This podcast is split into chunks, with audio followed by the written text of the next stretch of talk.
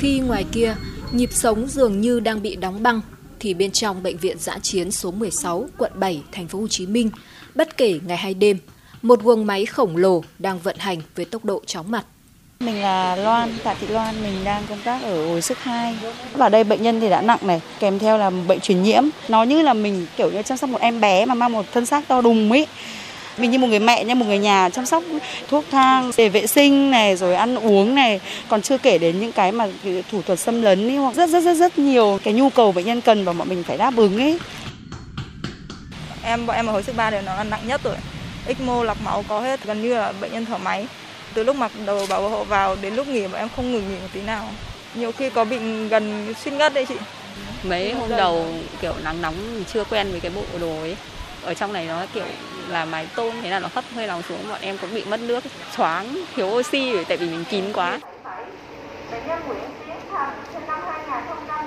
Ở đây bác sĩ điều dưỡng tình nguyện viên là chỗ dựa và cũng là người thân duy nhất của các F0 trong bệnh viện dã chiến. Là chỉ mong là mà bệnh nhân nào mà có dấu hiệu tốt là tất cả mừng lắm ấy có những người khỏe lại họ rút được ống ra. Không nói được ấy. Xong khi vào đấy là có một cái cô này cô bảo là cô ấy rất nhớ người nhà làm ơn hãy liên hệ cho cô ấy. Đấy thương lắm. Ờ, từ lúc em ra nhận thêm ca nào? Tóm lại bây giờ là 6 vào và 5 tử vong. Tử vong một ca rồi. Anh ghi vào đấy đi... người vợ nhắn tin hỏi anh không dám nhắn tin lại. Nhưng mà sau đó là có một bà con ấy, nhắn tin lại hỏi thì bọn anh cũng ờ, phải nhắn tin trả lời lại là bệnh nhân người ta đã mất để bảo ờ, người nhà là cách nào đó khéo léo để thông báo lại với gia đình. Tại vì vừa vừa mới vừa rồi vừa nhắn tin với vợ con xong rồi bây giờ thực ra là cái này nó diễn biến rất là nhanh. Điều dưỡng Dương Quốc Khánh trầm ngâm sau giờ nghỉ giữa ca.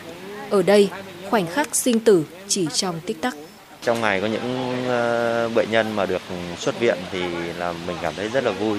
Rồi chúc mừng được bệnh nhân ra viện lên mà nghe một cái trường hợp bệnh nhân nó diễn biến xấu nó không qua khỏi thì lúc đó cảm giác nó lại hụt hẫng. Đấy ở đây hai tháng hay ba tháng hay ai có nhu cầu là hết ở đây đi vào bình dương đến gì nữa. Vừa bảo chị là mà chưa có vợ bây giờ nó bảo vợ đi đẻ đứa thứ hai. À, vợ đang đẻ đi vào như này vợ nói gì giờ nghỉ giữa ca hiếu điều dưỡng thuộc quân số Bệnh viện Trung ương 71 tán gẫu với đồng nghiệp. Em không phải đi đâu mà, chân em không Đúng rồi. được, chân em có chạy đâu, đi bộ. Đành như em không phải đi sao lại phải đi? Thôi thì mình báo chắc ở tầm 2 tháng về đăng ký đi luôn. Ai ngờ chưa thấy ngày về. Còn Nhật Phương, điều dưỡng trẻ tuổi nhất tại bệnh viện giã chiến số 16, tranh thủ gọi về cho mẹ. Bởi trước lúc lên đường vào Nam, em chưa kịp tâm sự nhiều. À, trước khi đi, chị điều dưỡng trưởng phải nhắn tin mà ai xung phong thì nhắn riêng với chị. Thì có em với một anh nữa là hai anh em được chị chọn đi trước. cái chị mà có gia đình rồi chị cứ bảo em là Phương ơi mày để chị đi trước cho chị bảo chồng chị rồi chị sắp vali hết rồi thôi phải để chị đi cho tranh nhau sẵn sàng luôn chẳng chẳng có gì mà phải ái ngại cả một ngày ở bệnh viện giã chiến mệt mỏi, buồn vui lẫn lộn. Thế nhưng quyết tâm là điều không thay đổi.